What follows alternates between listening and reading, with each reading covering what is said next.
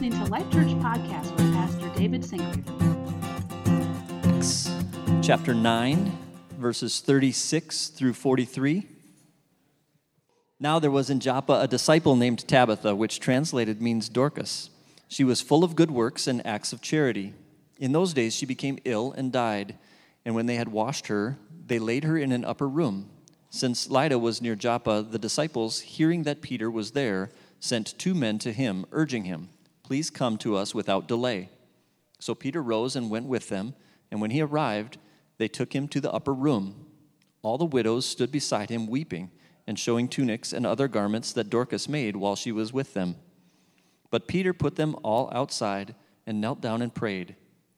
And turning to the body, he said, "Tabitha, arise." And she opened her eyes, and when she saw Peter, she sat up. And he gave her his hand and raised her up. Then, calling the saints and widows, he presented her alive. And it became known throughout all Joppa, and many believed in the Lord. And he stayed in Joppa for many days with one Simon, a tanner. Thanks, Wade.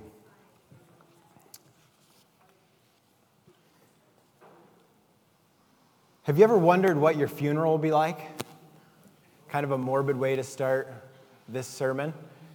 And maybe it's just because I'm a pastor and I get to go to quite a few funerals that I have definitely wondered about this. I've thought about this quite a lot. Actually, what will people say about me? How many weird, quirky things will my family point out about me? Will they be honest, maybe even too honest, about some of my shortcomings?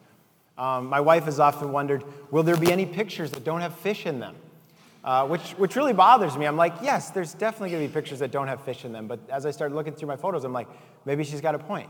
I tend to like to be pretty lighthearted and joke around a lot about things. And sometimes I wonder, will the joking get carried away at my funeral? Will it become one big joke? I don't think anybody wants that for their funeral. There's just lots of questions. Sorry, is my mic popping still? I'm just going to switch it off.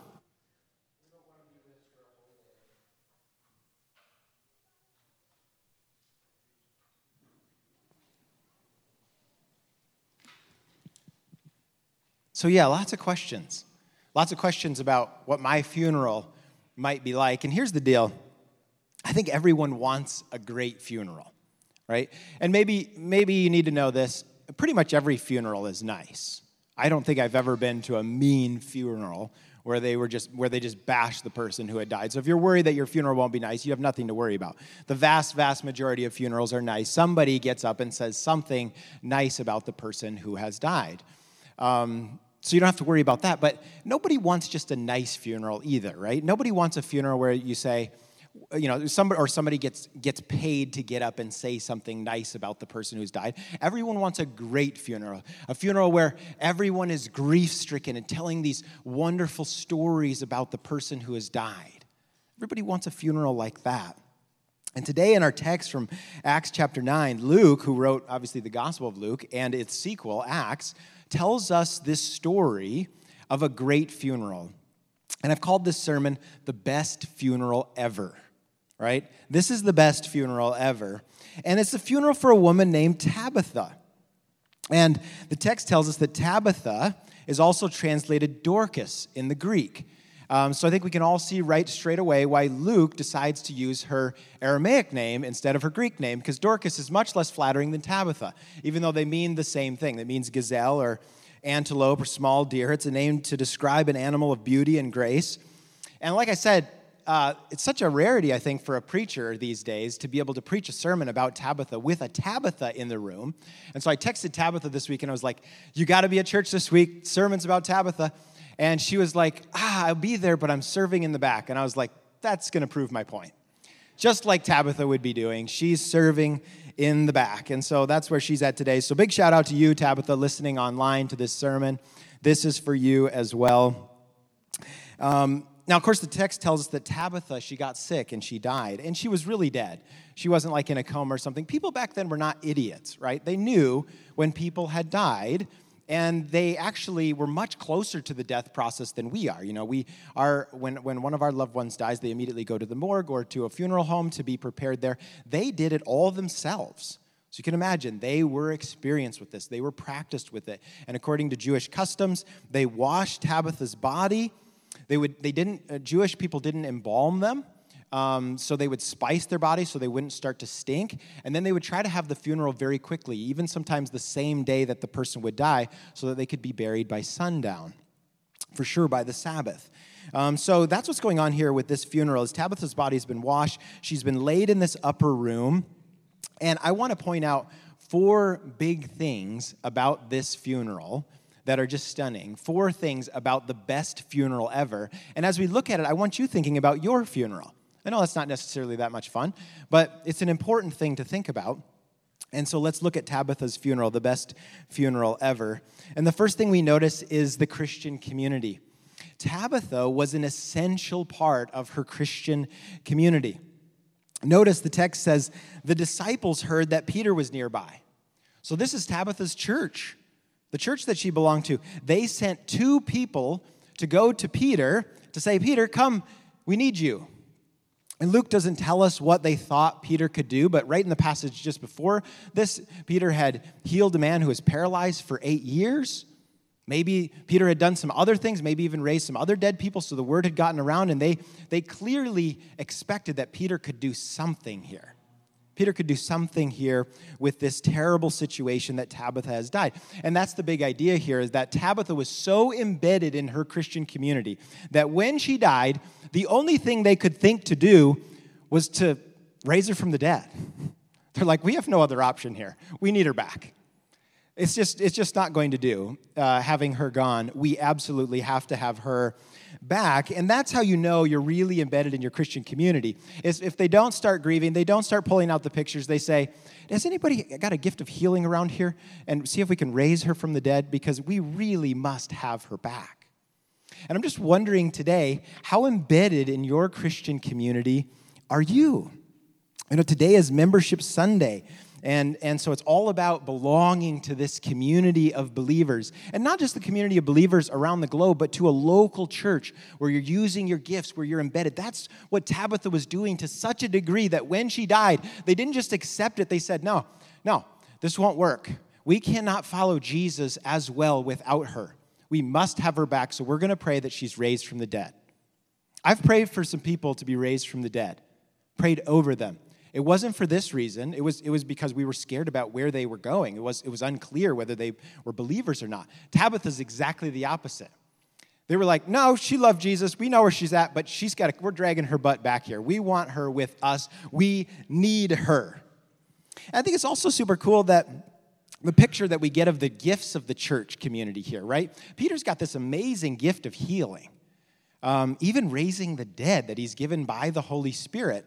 And notice that Peter's gift is not exalted over Tabitha's gifts of hospitality, care for the poor, compassion. She has all these wonderful gifts. And it's almost the opposite. It's almost like the believers in Tabitha's church say, hey, Peter, we really need your gift of healing people and raising people from the dead because we need Tabitha's gifts more. Her gifts are so important to us that we cannot do without them. Pretty cool picture of the church and just different people using their gifts. So Christian community is the first thing that we see here that makes this a great funeral. It's a time for us to examine, like, how important am I to my Christian community? How embedded am I here? How essential am I? How much have I made myself a fixture here that if I died, they would say, what are we going to do? What are we going to do without them? That brings us to point number 2. The second thing we see here in this passage is the fruit of discipleship. Notice the text says, a disciple named Tabitha. Tabitha was a true disciple, a disciple of Jesus whose life was full of fruit. The text says she was full of good works and charity. And we're told specifically that Tabitha cared for widows. That's specifically one group that she cared for. And of course, if you think back to the Ruth series, we learned how vulnerable a widow was in the first century, in that time, in antiquity. Widows were terribly vulnerable. They didn't have, oftentimes, an income, power, or education. So they were in extremely vulnerable positions. And the Bible, God, through the scriptures, is always encouraging his people to care for specific groups of people, namely the orphan, the widow, and the immigrant. right? Just over and over and over again, he's saying, care for these people, look out for these people, watch out for these people. My heart is towards these people. And Tabitha took that call extremely seriously, obviously, right? So much so that all these widows show up to her funeral and they're clutching, probably even wearing the things that she made for them. It's a beautiful picture here at her funeral. And notice the text doesn't tell us that Tabitha is a woman of means. She could have been wealthy. We don't know. But lots of commentators, F.F. Bruce being one of them, kind of surmise that it's probably likely that Tabitha herself was poor. She really got the position of the widow. She understood that. But also, notice she made the stuff for these widows. She didn't go out and buy it and give it to them. She actually took the time and made it. So it's likely that Tabitha wasn't giving out of her surplus, but giving out of her own need, even out of her own poverty.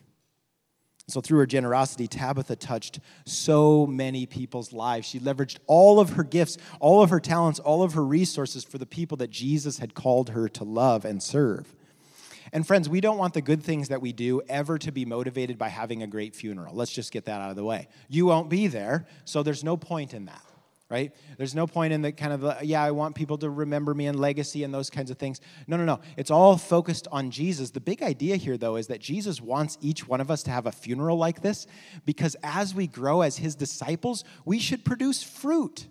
We should bear fruit like Tabitha did. We should grow closer to him and become more like him. And then the person that people are going to miss is Christ. That's who they encountered when they encountered Tabitha. They encountered the living Lord Jesus. That's who they were so desperate for. That's who ministered to them. That's who made clothes for them. That's who they were desperately going to miss. Tabitha exemplified that. Her life was full of good works as she followed Jesus, and she did these works not unto people, but unto Jesus. She cared for these people as Jesus had called her to do. She actually reminds me of several other people whose funerals I got to attend this past year. The first was for Helen Muntz, Kyle Schock's grandmother. I didn't know Helen, never got to meet her, but as I sat down with the family and listened to story after story, before Helen was stricken with Alzheimer's, she was just the most servant-hearted, humble, beautiful example of Christ-like love and servanthood. I mean, she just, time after time and after time, she would give up her time to just minister to others, to just be there for others, to just serve in any way that she could. It's pretty amazing. She had lots of the fruit of discipleship, never wanting any attention to herself, always being uncomfortable with that, but always being ready to give and love and serve. The second was my wife's grandpa, Grandpa Jim Johnson. I got to do his funeral over sabbatical at a little country church on the border of North Dakota and Canada. And it was a 90-plus degree day, a church with no air conditioning that Jim built himself, right? He was a rare combination of pastor and carpenter, which I'm like, how do you get both those brains? But apparently they made him like that back in the day. You know, like he could build the church and preach in it. And he could meet people's internal needs, their spiritual needs, dealing with sin and brokenness and all those things. And he could go over and fix their siding and work on all kinds of things in their remodel situations and help people in a number of different ways. And we had this funeral in this little country church for Grandpa Jim.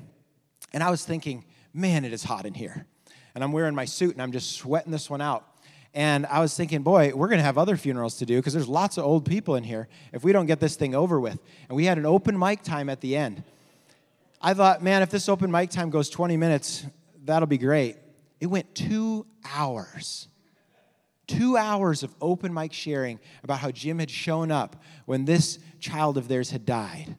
How Jim had taken time to walk them through this terrible situation. How Jim had come over and fixed this thing in their house. How Jim had taught them this, how to paint this way or do this thing or whatever it was. There's just so many different stories of how Jesus through Jim had touched their lives. Like his life was just chock full of fruit, the fruit of discipleship. Like Jim loved Jesus, adored Jesus, and Jesus through him had reached so many people. And then, of course, the last person whose funeral I got to go to was this past fall for Wendell's sister, Marlis. I remember being at her funeral, Wendell, and I remember just sitting there thinking, this reminds me of another funeral in the scriptures, and it was Tabitha's. It was Tabitha's, because it wasn't just that people were sad because, oh, we just miss Marlis so much. They were literally like, what are we going to do? Marlis would have probably made the food for her own funeral if she had known it was coming, because she was always doing that kind of stuff. She was always ministering to people, always showing up with a warm meal. I mean, she was such a pillar of the community of Parker. They were like, can we have a fair this year without Marlis? How is this going to work? Who's going to make the pies? She was involved in so many things at the church. They would have much rather lost their pastor than Marlis. They were like, what are we going to do without Marlis? This is terrible. Somebody needs to raise her from the dead. She's died way too soon. So much fruit of discipleship in her life. And to be a disciple of Jesus means this kind of servanthood, this kind of fruit. It's going to put you in a position where when you die, lots and lots of people are going to say, what are we going to do without them? And that's exactly what Jesus intends to do. Jesus in you will have touched so many lives, even when you don't realize it. And this is what makes for a great funeral, when there's lots and lots of fruit of discipleship. That brings us to the third point. At the best funeral ever, there should be grief. The people here are clearly grief-stricken with the loss of Tabitha. A good funeral contains real grief because the loss is so significant. Yes, there's laughter too at a great funeral. You remember, as you tell stories, as you remember this person, as you honor them, there's obviously laughter. That's part of what it means to be human, but the tears are real because this person will be sorely missed. And on top of that, at a funeral, we're getting in touch with how broken the world is, right? How broken it is because of sin, how broken our bodies are, and that the world's not the way that it should be at this moment. That death is not supposed, it's not God's plan for us. It's not supposed to happen. We're not meant to die. That's why it's so hard for us to wrap our minds around it. Right? Have you ever been told, like, if you're dreaming and you fall off a cliff and you actually hit the ground, that you'll actually die? Because your brain, like, can't wrap itself around its own death. You were not meant to die. That's why it seems so strange for us. God didn't build us that way. So death really sucks for Christians. Paul calls it the last enemy. As Christians, we're not supposed to fear death. Indeed, Paul says to be apart from the body is to be present with the Lord, which is better by far. But at the same time, death is no friend of ours. It's not getting us to our final home. Our final home only comes when Jesus returns, raises our bodies, and establishes his new kingdom on the new earth. That's when we'll be really home. That's what Christians have been looking forward to for 2,000 years, like we confess in the creeds. I believe in the resurrection of the body and the life everlasting, right? So we're not necessarily looking forward to death. I know death can be experienced as a gift for many people who are really suffering, and I get that. But Christians do not make friends with death. So it's out of this place, Christians grieve and weep, even ferociously at the funerals for their loved ones.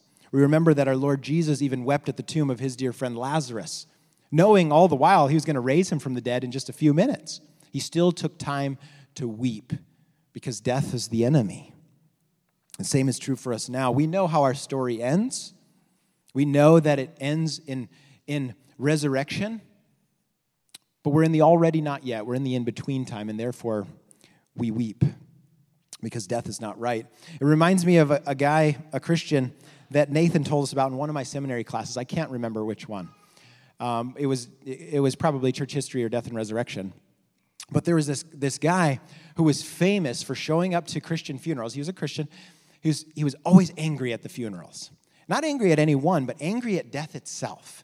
He just had an angry demeanor, and he would go around reminding the Christians, death will not have the final word in this person's life. Death is not going to win. This will not end this way. And he was just angry, just ferociously angry. And when it came time for his own death, he told his family, look, I just want 3 words on my tombstone. And it was kind of his mantra, kind of this defiant attitude towards death. He wanted just these 3 words, I will rise. I will rise, because that's the truth, right? So grief is right at funerals for Christians. Anger is right, even a defiant attitude, because death is not going to have the final say in our story. It always ends in resurrection. The best funeral ever always ends in resurrection. And that brings us to our final point, which we see here in Tabitha's story. You know, if Tabitha's funeral ended right here with her dead, I think we would all say, that's still a great funeral. That's a funeral I would love. You know, all these people weeping bitterly, grieving my loss, showing all the wonderful things that I did for them. I'd be like, yeah, I'll take it. That's awesome. That's great. But that's not the best funeral ever. And this here is the best funeral ever. And this funeral points forward to the reality of your funeral as well if you are in Christ. Because, of course, as we read, Tabitha didn't stay dead, right? Peter shows up at the request of the church, and just like he had seen his master Jesus do in Luke chapter 8, Peter tells all the mourners to go out of the room. And then, in almost the exact same language, he uses the Aramaic language. Jesus in Luke 8 tells Jairus' daughter, Talitha Kumai, which means, child, arise. Or another translation you could use is, it's time to get up, sweetie. That's our Lord Jesus. And Peter knew that Jesus had done that. And here, Peter changes just one letter. Instead of Talitha Kumai, he says, Tabitha Kumai. Tabitha, arise. He calls her by name to come up out of death. And get this, she does. She does. She gets up. And can you just imagine the swing of emotions? Peter takes her by the hand, brings her out to the grieving mourners. And I'm just like, most of them probably came close to dying themselves of a heart attack. Like, what in the world is going on here? Just imagine the emotional swing. Like, all the sad things are coming untrue. What is happening? What an incredible day. Of course, the word of this miracle gets around, and many people come to faith in Christ because of it. You know, today's the fourth Sunday of Easter, as the lectionary has it, and that's why the lectionary includes this resurrection story in our text today, because obviously, this is part of the first fruits, right? And it's got me thinking this week that Paul calls Jesus the first fruits from the dead. But I think Tabitha's part of the first fruits as well. Like, she stands in that category as well for us. I love what Paul says in 1 Corinthians chapter 15, verse 20. He says, but in fact, Christ has been raised from the dead, the first fruits of those who have fallen asleep. For as by a man came death, by a man has come also the resurrection of the dead. For as in Adam all die, so also in Christ shall all be made alive. But each in his own order, Christ the firstfruits, then at his coming those who belong to Christ. Then comes the end when he delivers the kingdom to God the Father after destroying every rule and every authority and power. For he must reign until he has put all his enemies under his feet. The last enemy to be destroyed is death. For God has put all things in subjection under his feet. Oh, man, I love that passage. The last enemy to be destroyed is death. But Jesus is the first fruits. I think Tabitha's a part of it, too. How many of you love gardening? We have a gardening church here at Life Church, right? And I'll confess, I'm not much of a gardener anymore. I used to, though, as a kid. I loved gardening. I loved gardening with my Opa. I thought that was his real name. That just means grandpa in Dutch. But Opa was a big gardener, and he taught me to garden. And I loved the first fruits. I love looking forward to, especially the first fruits of our strawberry patch.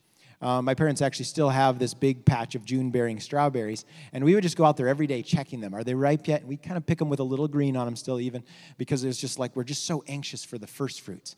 And then you'd pick those first ones. They would never even make it inside. We just eat them right out there in the strawberry patch. And the first fruits were so, so good every time. And it wasn't just because the first fruits tasted good, but it's because of the message that they sent. And the message they sent was, there's a whole lot more where that came from. There's a whole lot more strawberries and ice cream coming.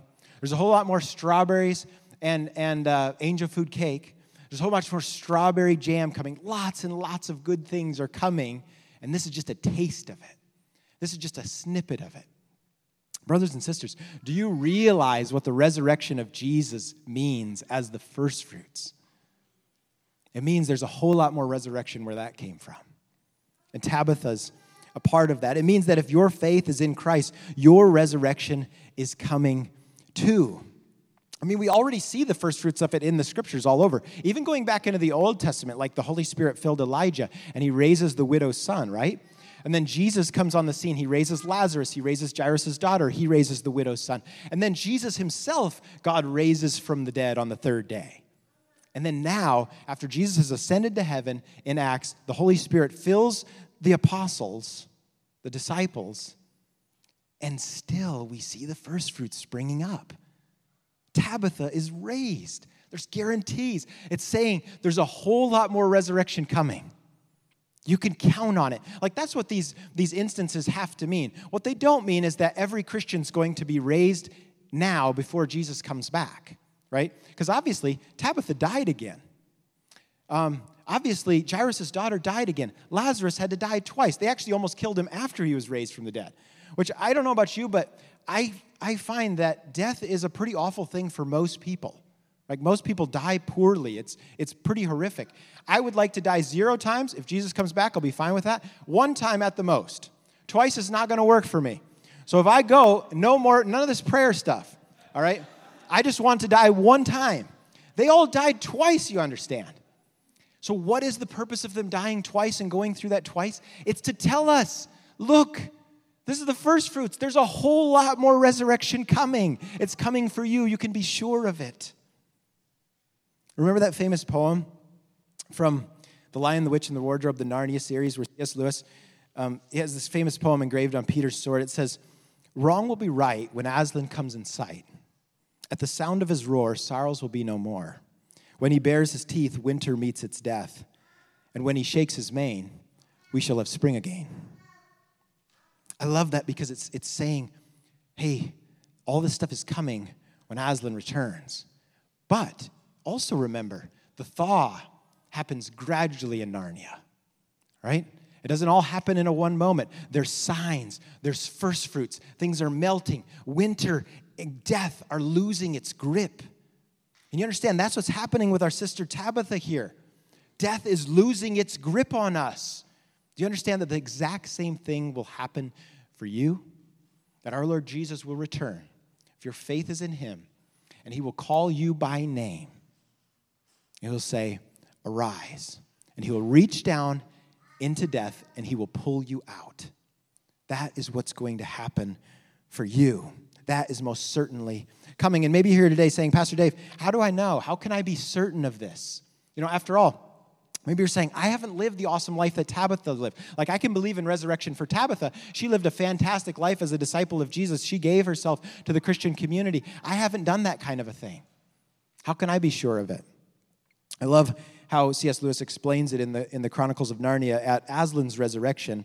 I'm going to read this section. It's a little bit longer of a quote, but I think this paints the picture. This is how God made this possible for you to have the best funeral ever. Aslan has just risen from the dead, but the girls don't know it, so they show up to the tomb, and this is what they say.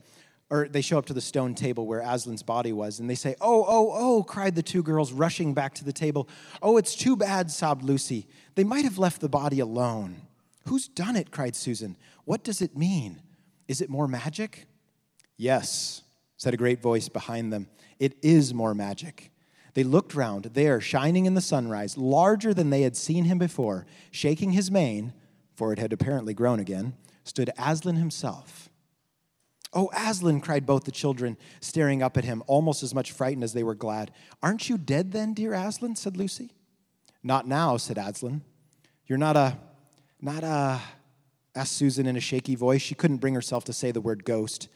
Aslan stooped his golden head and licked her forehead. The warmth of his breath and a rich sort of smell that seemed to hang about his hair came all over her. "Do I look it?" he said.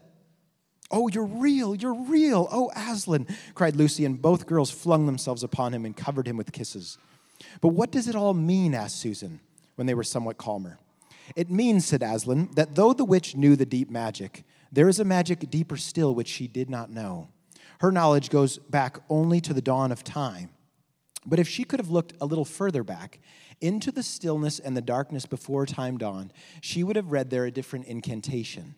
She would have known that when a willing victim who had committed no treachery was killed in a traitor's stead, the table would crack and death itself would work backwards." Do you understand? Do you see, friends? When a willing victim who had committed no treachery was killed in a traitor's stead, the table would crack and death itself would work backwards. See, friends, Tabitha was not raised because of what she did. It wasn't because of her good works and her discipleship. She too, like all of us, was sinful. She too, like all of us, was a traitor, deeply lost and in need of a Savior. But her faith, her confidence was in Jesus, the one who had committed no treachery, who had laid down his life as a willing victim.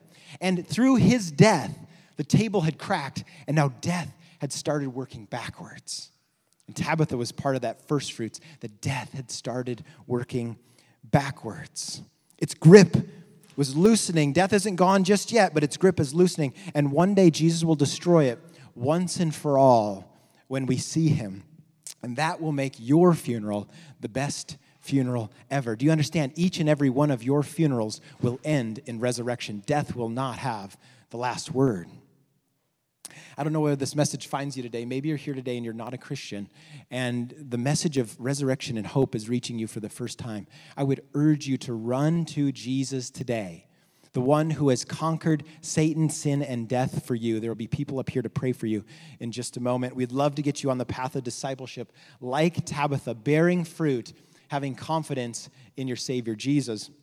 And for the rest of us who are Christians today, first, I just want to encourage you to take some time to internalize the story, right, of Tabitha. And that's what we're doing with all these spiritual biographies that we've been doing in the TMTs and even here on Sunday morning. We want you to take some time to really meditate and think on their stories. Let your spiritual grandparents, let their lives speak to you about your own discipleship, right? Tabitha's life will speak to you. Let it challenge you. What sorts of ways are you to be plugged into your Christian community? How are you to be using your gifts for the flourishing and the benefit of all those around you? Who is God calling you specifically to care for? Let Tabitha's life speak to you this week. But secondly, I want you to think on how Tabitha's resurrection will fill you with hope and confidence today. You know, many of you have lost loved ones over the past several years. Dear loved ones who have been believers, will you let Tabitha's resurrection speak to you as the first fruits that there's a whole lot more resurrection where that came from? So there's hope for your loved ones. Will you let her resurrection speak to you about your own resurrection? That no matter when death comes for you, resurrection is soon to follow. Will you start looking to that day when your Savior arrives and he calls you by name up out of death, and he says to you, arise. Let's pray. Our Father, we thank you for this good word, this example from church history of our dear sister, our great-grandmother Tabitha. We've asked for your help, Holy Spirit, to live out the kind of life that she lived, the kind of discipleship that she lived as she had her gaze fixed on you. Out of gratitude for all that you had done for her, Jesus, she lived this life of sacrifice and giving and love. We pray that you would enable us to do that. We pray also today, Lord, that you would fill our lives with confidence, that we would live as a resurrection people. But this wouldn't just be some sort of distant hope, but this would be the real fabric of our hope, the real foundation of our hope, that resurrection is coming. So we can gamble with our lives. We can risk them greatly for you, for your kingdom, because we know our death always ends in resurrection. We thank you, Jesus, for your work on our behalf. You're the risen Lord of our lives. We love you and we trust you. It's in Jesus' name we pray.